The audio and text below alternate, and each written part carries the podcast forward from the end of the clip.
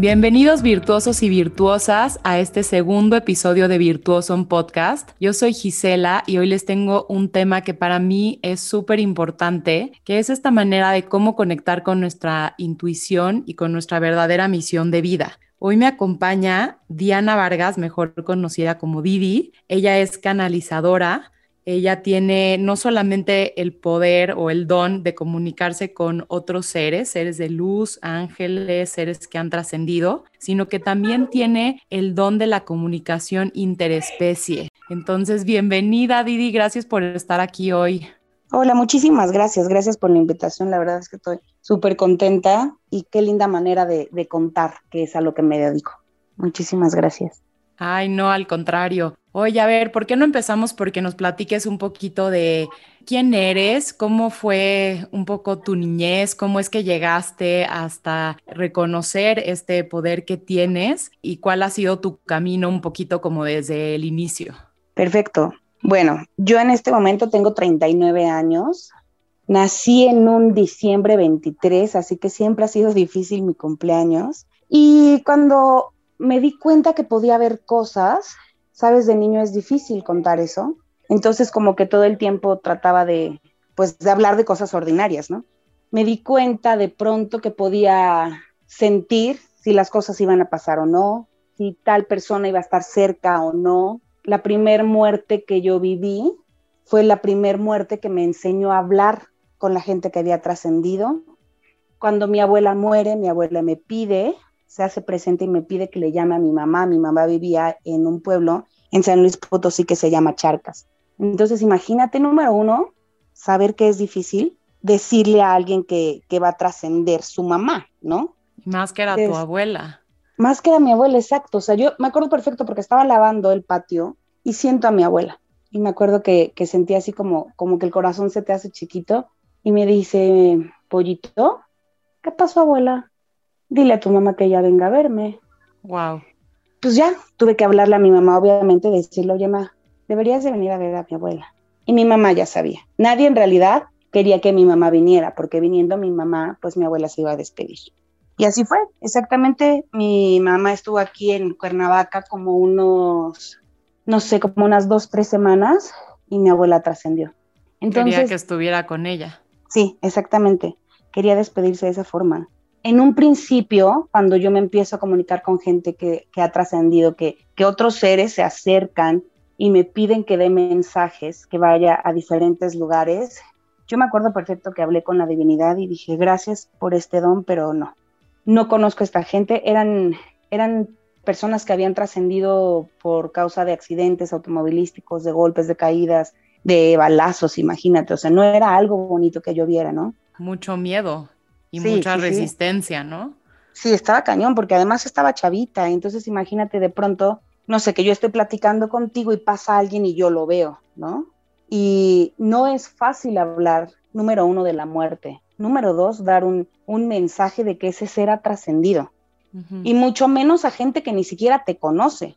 Entonces en ese momento yo decidí cómo apagar, decidí que no lo quería. Y después empiezo a meditar con unos chicos que son chamanes quechuas, ellos son mexicanos, y yo me acuerdo que yo había tenido un, romance desde la prepa, toda la universidad, salimos de la universidad, fuimos novios ocho años, entonces cortábamos, regresábamos, cortábamos, regresábamos, y ya era horrible, ya era tóxico, ya era feo, y dije, no, basta, ya no quiero más.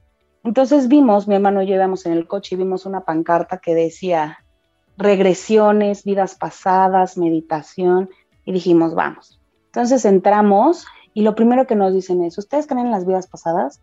Y pues yo no, no creía, pero tampoco sabía qué onda. Y yo dije, pues no sé nada, pero, pero sí, sí creo. Ok. Entonces imagínate que el primer contacto que tuve fue justamente una regresión. Y en esa regresión empezamos a, pues, saber cuál era el karma que yo tenía con este chico y empezamos a soltar muchas, muchas vidas, muchas cosas. Estuve con estos, con estos chamanes estudiando como unos dos años. Yo creo que de todas las cosas que he estudiado, de todos los maestros que he tenido y todos los que me faltan, yo creo que lo más lindo es tomar lo que te llena, lo que te resuena y lo que no, dejarlo a un lado, ¿no? yo de ellos aprendí muchísimo, de, con ellos aprendí a conectar con los animales, pero todavía no sabía que era una comunicación animal, ¿no? Pasó el tiempo, entré a Reiki, cosa que me encantó, sin embargo, mi maestra no fue la mejor persona que pude haber conocido. Yo creo que cuando tú encuentras a un maestro para que haga un clic debe ser una persona que te simbre. Y no, siento que no. Entonces dejé, dejé el Reiki, empecé a trabajar con las Moon Mothers durante mucho tiempo. Las Moon Mothers son mujeres alrededor del mundo que trabajan con Miranda Gray para hacer algo que es una bendición del útero.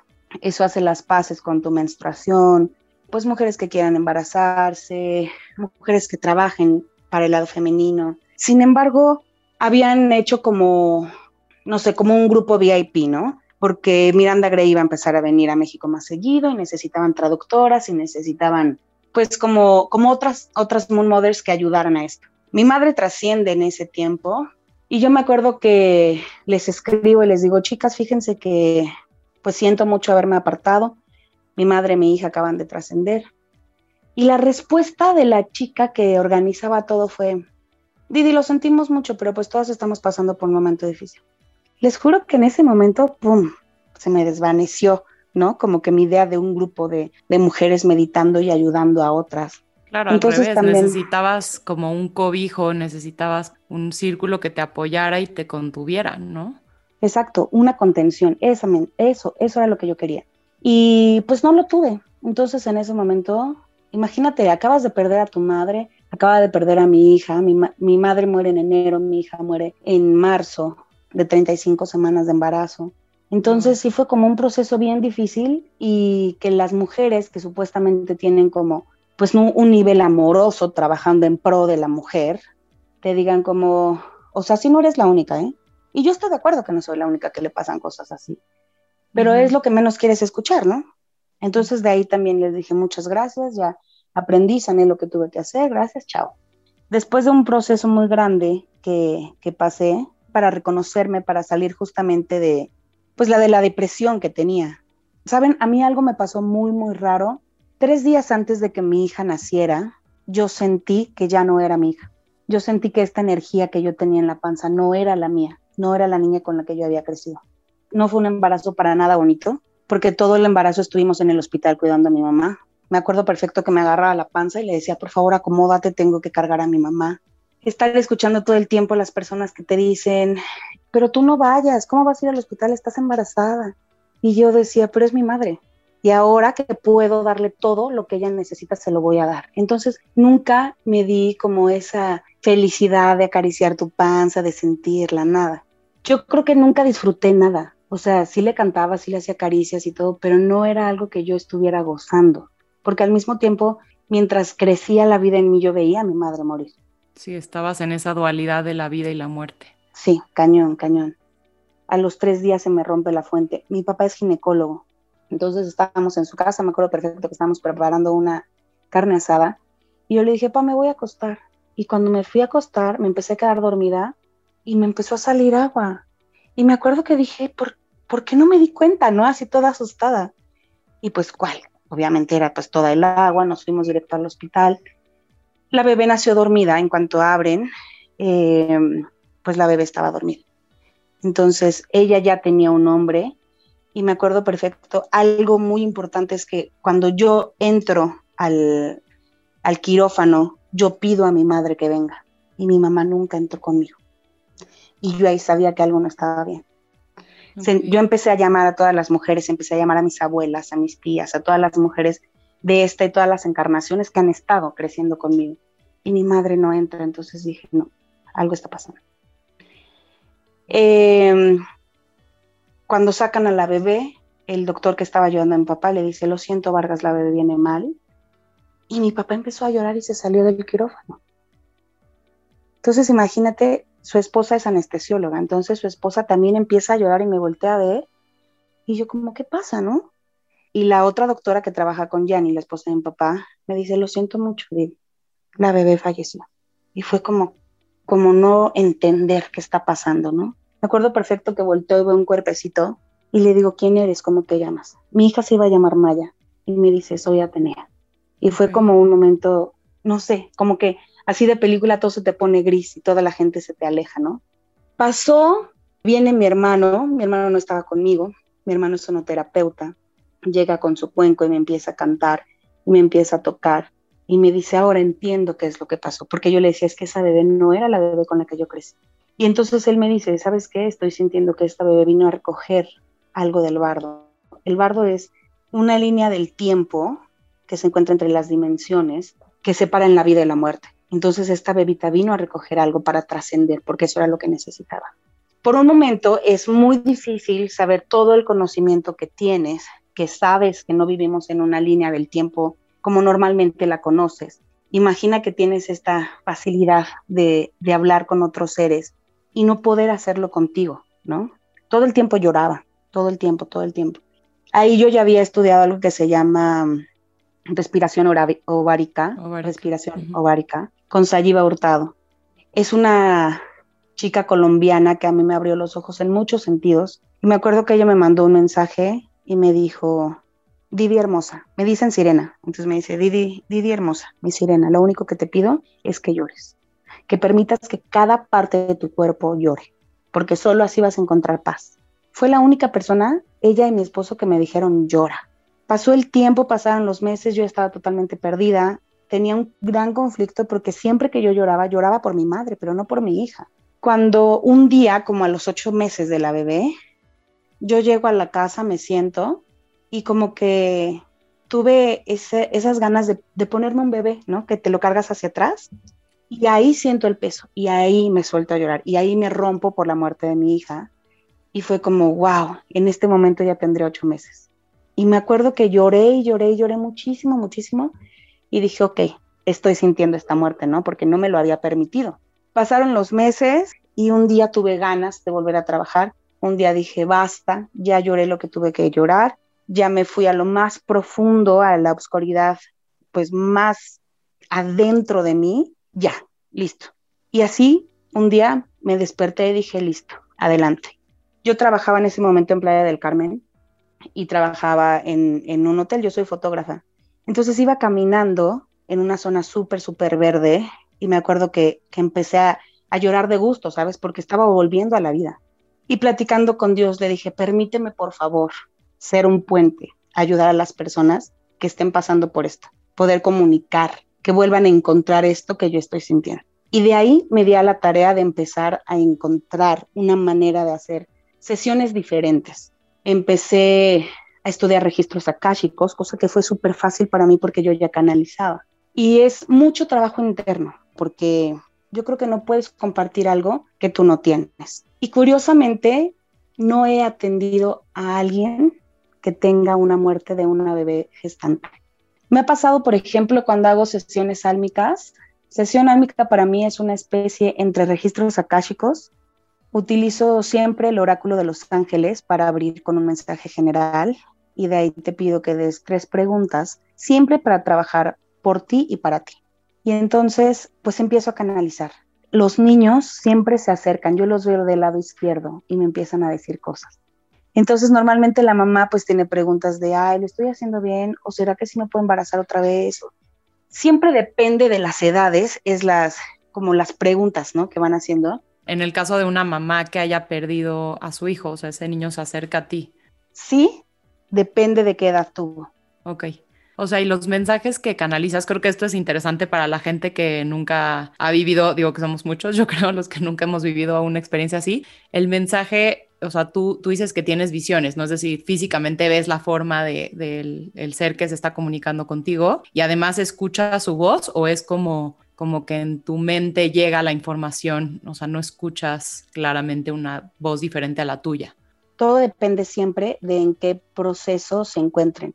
Nosotros cuando morimos nos lleva 40 días que todas nuestras experiencias álmicas, que todo lo que viviste en esta vida, se junte, todas esas experiencias se van guardando en la columna. Entonces nuestra vida se recoge desde los pies y van saliendo justamente por nuestra coronilla. Entonces nos lleva 40 días juntar todo eso y comenzar a trascender. No es que mueras y luego, luego ya estás en el cielo como creemos, no, lleva un proceso. Hay personas, por ejemplo, que no logran trascender tan fácil o tan rápido o tan armonioso porque hay otras que les están llorando mucho. Hace poco me contactó una chica que era como que el amante del, chico que yo tenía que contactar. Ella es casada, él también es casado y pues está, está bien fuerte, ¿no? Porque pues eso me habla de muchos secretos, obviamente cosas que pues que no se pueden decir a la luz. La familia pues no sabía, obviamente, no le puede ir a llorar, no tiene la facilidad de estar deprimida llorando en su casa pues porque tiene un esposo, ¿qué onda, no? Uy, qué difícil situación. Qué feo es el no tener la libertad de sentir. Entonces ella quería llorar, pero no podía. Cuando yo hago una conexión así, yo te mando un audio con la comunicación, no es una llamada en vivo. Algunas veces si alguien lo pide, sí, pero en realidad no necesito que sea en vivo porque no hablo contigo. Entonces imagínate a esta persona que me está diciendo, dile que me suelte. O sea, sí, sí nos divertimos, sí la me, sí la quiero, pero mi mamá no me deja ir. Y aunque yo se lo diga a ella, ella no le habla a la mamá, o sea, no se puede acercar con la mamá porque pues la familia no sabe que ella existe. Claro, no puede ir y, oiga, disculpe, por ahí tengo un mensajito que le quiero dar. Usted no me conoce, pero deje ir a su hijo, sí, no, no hay manera. Hay seres, por ejemplo, que ya llevan mucho tiempo que trascendieron, que lo siento como una luz. A mí cuando es una comunicación humana, siempre siento las cosas del lado izquierdo, con voces diferentes y con sensaciones. Cuando hago comunicación con animales, siempre las sensaciones en todo el cuerpo. Comunicándome con los animales, he tenido razas muy pequeñas y razas grandes, como un caballo, ¿no? Por ejemplo, hice con una guacamaya. Entonces yo veo siempre lo que la guacamaya está viendo, ¿no? Cómo mueve los ojos, qué siente su cuerpo. Todo depende del nivel de evolución que tienen los otros seres. Es lo que yo voy percibiendo. Los niños siempre me aparecen como en una burbuja y un poco alejados, pero los escucho perfectísimo. Los ángeles, depende de quién esté hablando, es su nivel de voz y la forma en la que me hablan. O sea, platicando con otras personas que tienen comunicación con ángeles, siempre hay un ángel que te está bromeando, ¿no? Siempre hay un ángel que te hace reír, por ejemplo, y siempre hay un ángel que es como muy serio. Entonces, depende de todo este proceso lo que, lo que necesites comunicar, es lo que siento o lo que escucho. ¿Y cuáles son los retos más grandes de tener este maravilloso don? O sea, porque al final pues vivimos en una experiencia humana que para muchas personas es difícil de entender todo esto, ¿no? Sobre todo cuando no lo han vivido, cuando no están tan abiertas a este tipo de, mensajes o de, de, canalizaciones. ¿Cuáles son tus retos a lo largo de este camino? Yo creo que el, el más fuerte ha sido creer en mí. Yo siempre he sabido esto y no he confiado porque en un principio decía, no, pero ¿de qué voy a vivir? ¿No? ¿A quién le voy a dar terapia? ¿No? ¿A quién le voy a dar sesión? ¿Quién me va a contratar? ¿No? Mi mayor reto es creerme. Mi mayor reto es recordarme que soy bien chingona, porque es verdad, o sea, no es como que alarde, ¿no? O sea, yo les digo, cada peso que tú me pagas va a valer la pena. O la, yo les digo, va a valer la alegría, ¿no? O sea, quedarte tranquilo, saber dónde está la persona que trascendió, saber cómo están tus animales, saber qué pasa dentro de ti.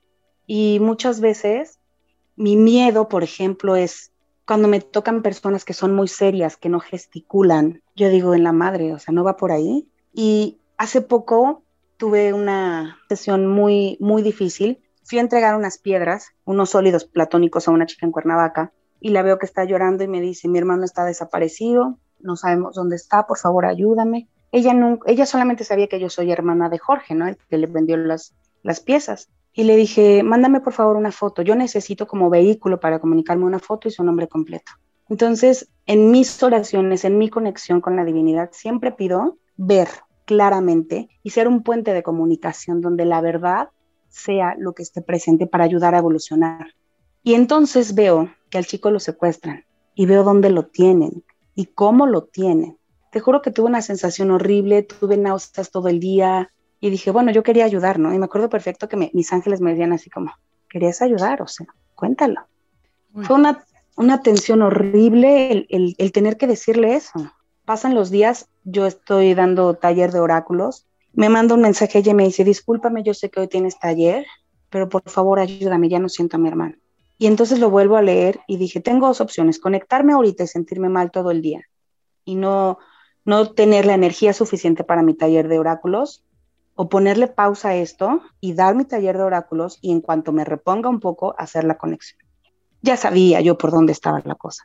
Entonces, imagina que dentro de estos procesos de, de ver, yo durante muchos años, cuando empecé a sentir, yo me acuerdo que yo siempre quise ser las personas que trabajan tipo para el FBI, la policía, que ayudan a encontrar, ¿no? Yo dije, ay, yo quiero ayudar a eso, sí, sí, sí, sí. Y cuando vi esto dije, mi madre, perdona si me retracto totalmente de esta situación, no la quiero, por favor, no me llamen para eso.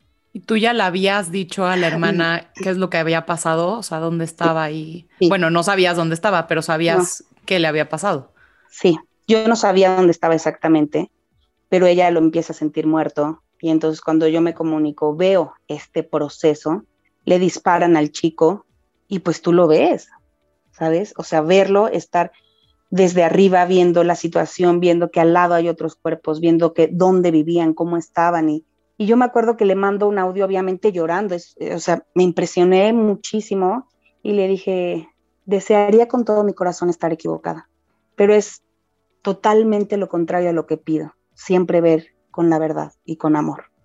Y pues obviamente no tienes cómo comprobarlo, ¿no? O sea, la única forma sería que tú vayas y que contactes, por ejemplo, con una vidente, con una medium, que te diga en dónde está ese lugar, porque yo no lo sé. Yo solo te lo puedo describir, pero no sé cómo podrías llegar, no, no tengo idea. Yo creo que ese ha sido de los momentos más difíciles y al mismo tiempo como más retadores, porque fue algo que me dijo, confía que lo que estás haciendo es poderoso, es verdad, aunque sea algo que duela tanto.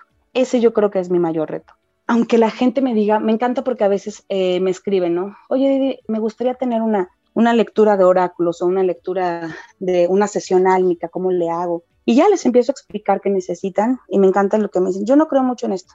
Y yo siempre les digo, yo no necesito que creas. O sea, si crees o no está bien, pero entonces, ¿qué haces aquí? Exacto, desde que se acercan a ti, pues entonces, ¿a qué van si no, si no piensan que ese mensaje es verdadero? Exactamente, y siempre terminan agradeciendo, siempre terminan como, wow, no había visto esto. No sé, es, eso es como lo que más me gusta, el saber que estoy cumpliendo lo que yo prometí, ¿no? Yo ese día que regresé a, a levantarme a la vida, le dije a la divinidad, permíteme ayudar a otros. Entonces, saber que todos los días puedo poner un granito de arena o un granote de arena para que alguien más se sienta mejor, se encuentre, es lo que me hace ser tan feliz. Claro, y además te voy a decir cómo yo veo esto. Creo que es una, el tener cerca a una persona como tú, el saber que puedes de alguna manera encontrar alguien que te ayude a darle rumbo a tu camino cuando tienes esos momentos de incertidumbre, cuando no sabes por dónde o cuando incluso estás pasando por un momento difícil. Me parece como de verdad que ustedes son pues ángeles en la tierra, que están aquí para ser ese puente, como bien lo dijiste al principio, entre el cielo y la tierra, para que reconozcamos dentro de todos nosotros que existe ese espíritu que viene a recibir amor, que viene a aprender, ¿no? Y que a lo mejor no nada más te pueden buscar cuando hay momentos difíciles, ¿no? Sino también cuando justo hace falta como esta recapitulación de, lo que has vivido y, hacia dónde va hacia dónde tiene que ir tu camino, ¿no? Además de tus sesiones privadas que, que das, eh, también entonces das talleres, ¿nos quieres platicar un poquito más de qué talleres estás ofreciendo ahorita? ¿En qué más estás trabajando? Sí, claro. Estoy dando talleres de oráculos, estoy trabajando con una chica que se llama Jodie Bergsman. Ella es la que crea justamente estos dos oráculos con los que yo he estado dando taller. Uno se llama Magical Times Empowerment Cards, que son cartas bien bonitas que tienen mucho sobre la magia, sobre los animales mágicos, unicornios, hadas, Pegasos, y el otro, que es el que estoy trabajando, que se llama Spirit of the Animals. Y además estoy trabajando justamente con, un, con piedras. Yo estoy dando gemoterapia, de hecho, cuando hago sesiones con animales, si así lo piden.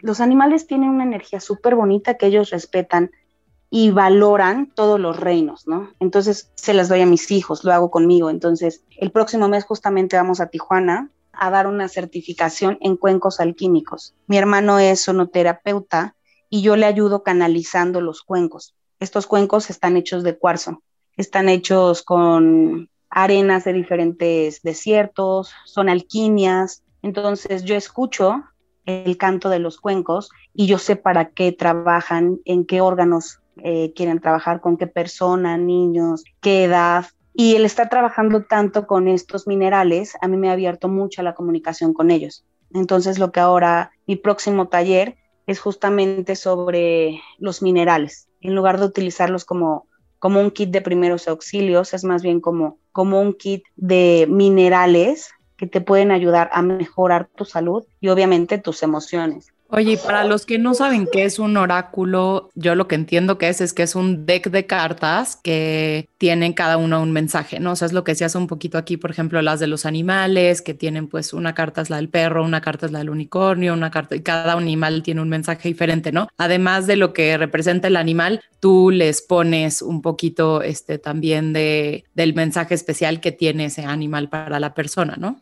Bueno, los oráculos son en realidad una herramienta que se utilizaba en un principio para conectarse con los dioses, para tener una respuesta.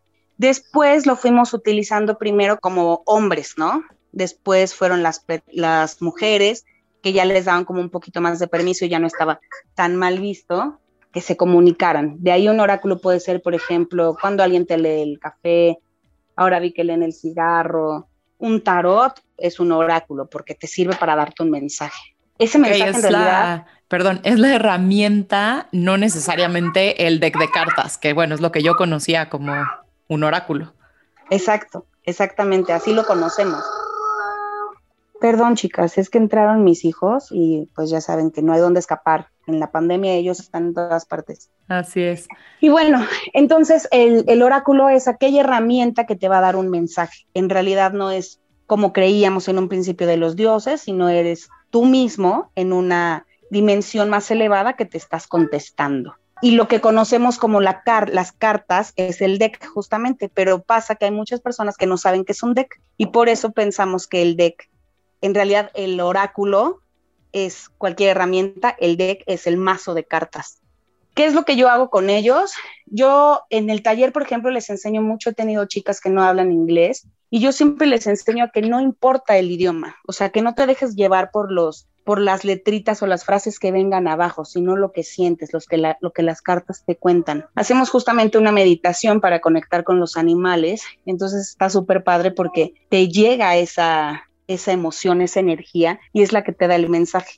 Más allá del librito o más allá de lo que pienses que diga, ¿no? O sea, como lo superfluo, sino ir profundo y conectar con ese mensaje. Y eso es lo que está súper padre. Y cualquiera puede obtener esta sabiduría de leer el, el, oráculo. Sí, por supuesto, por supuesto. Yo creo que todos tenemos el mismo conocimiento, quizá algunos un poco más evolucionado que otros, pero la práctica, la práctica hace al maestro. Yo les enseño muchas preguntas, ¿no? O sea, abrir tus cartas y decirte, por ejemplo, qué mensaje hay hoy para mí, qué tengo que aprender hoy, quién soy hoy. Y empiezas contigo, y empiezas contigo, y después preguntas más profundas, donde saques más cartas, y después, si fulano quiere, se lo lees también a fulano. Ir practicando, porque así escuchas mejor. Cualquiera puede conectarse, sí, porque cualquiera tiene intuición. Deseamos dormirlas durante mucho tiempo, pero una vez que la despiertas y que aprendes a escucharte, la usas para todo. Oye, Didi, existe también como este mito de que cuando empiezas a despertar tu intuición, empiezas a abrir estas puertas, pues también existen energías negativas o energías un poco peligrosas o tal vez entes que como que te quieran poseer o que quieran como pues jugar contigo, ¿no? O sea, no, no quiero sonar como a una película de terror, pero ¿qué opinas de esto? Gracias, está buenísima esa pregunta. Justo hace unos días alguien que, que tuvo sesión conmigo me preguntó lo mismo y la verdad es que yo no había escuchado sobre eso, pero al mismo tiempo tiene mucho que ver porque te conectas con todo. Es verdad que existen este tipo de entidades bajas, es verdad que existe esta forma en la que pues también la divinidad se hace presente, ¿sabes? Sin embargo, tiene que ver la forma en la que te conectas. Yo no creo, por ejemplo, que, no sé, que leer o el, el hacer una lectura de oráculos venga, no sé, por ejemplo, un demonio y no, no creo eso porque además yo trabajo con ángeles, trabajo con, con la divinidad tal cual.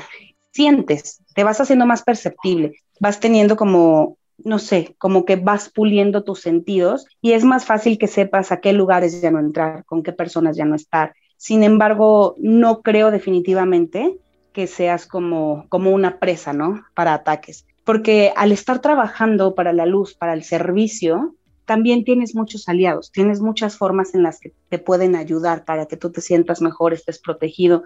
Los minerales son bibliotecas de la tierra, los seres que llegan como primeros habitantes de la tierra. Así que tú puedes ponerte un nomi, por ejemplo, que es una piedrita de obsidiana en el ombligo.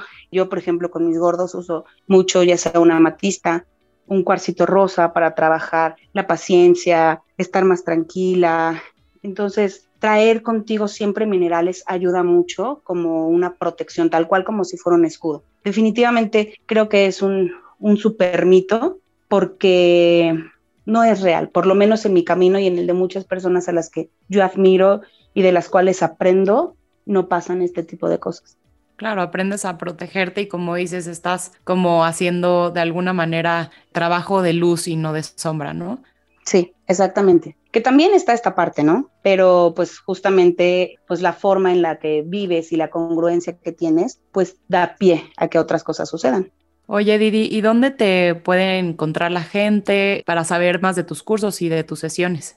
Perfecto. Mira, yo estoy sobre todo en Instagram, estoy como mensajes por Didi Vargas y también la página de Facebook, pero donde estoy más, más activa es, es en Instagram. Todos los lunes regalo una lectura de la semana con la ayuda de oráculos para saber qué energías hay que trabajar, en qué hay que prestar atención y regalo siempre 10 lecturas siempre trato como de tocar un tema, ¿no? Hablar, por ejemplo, no sé, ya sea sobre alguna piedra o hablar sobre la paz, sobre la coherencia y de ahí empiezo a decir ahora sí en sus marcas listos fuera y los 10 primeros que escriben sus nombres les regalo un mensajito. Trato de hacer videos constantemente contando cuáles son las cosas que a mí me funcionan y que yo creo que podría ser fácil que todos los demás utilicen. Sí, hace un par de semanitas me tocó justo tu lectura de los lunes y me encantó, me diste un mensaje muy bonito. La verdad es que si no han tenido nunca una sesión de, canalización, se los recomiendo muchísimo. Ojalá que puedan buscar a Didi. Vamos a poner también tus redes aquí en la información del episodio. Y pues bueno, con esto cerramos. Yo te agradezco de todo corazón el haberte conectado hoy y de verdad admiro tu, gran labor de, traer al mundo estos mensajes de luz y también gracias por, aceptar esta invitación al episodio. Muchísimas gracias, Ise, muchísimas gracias porque a mí me encantó la forma en la que me invitaste. Dije, wow, qué lindo, qué lindo de verdad. Muchas, muchas gracias. Es un placer servir es algo que me alimenta, que me hace sentirme contenta, plena, saber que mi trabajo diario me permite dar mensajes a los demás. Muchísimas gracias. Muchísimas gracias, Didi, y muchísimas gracias a todos los virtuosos que nos están escuchando. Les recuerdo que nos pueden seguir en Instagram. Estoy como arroba om.mom om con doble M, y nos escuchamos todos los viernes a partir de las 9 de la mañana. Yo soy Gisela Cordero y gracias por estar aquí y ahora.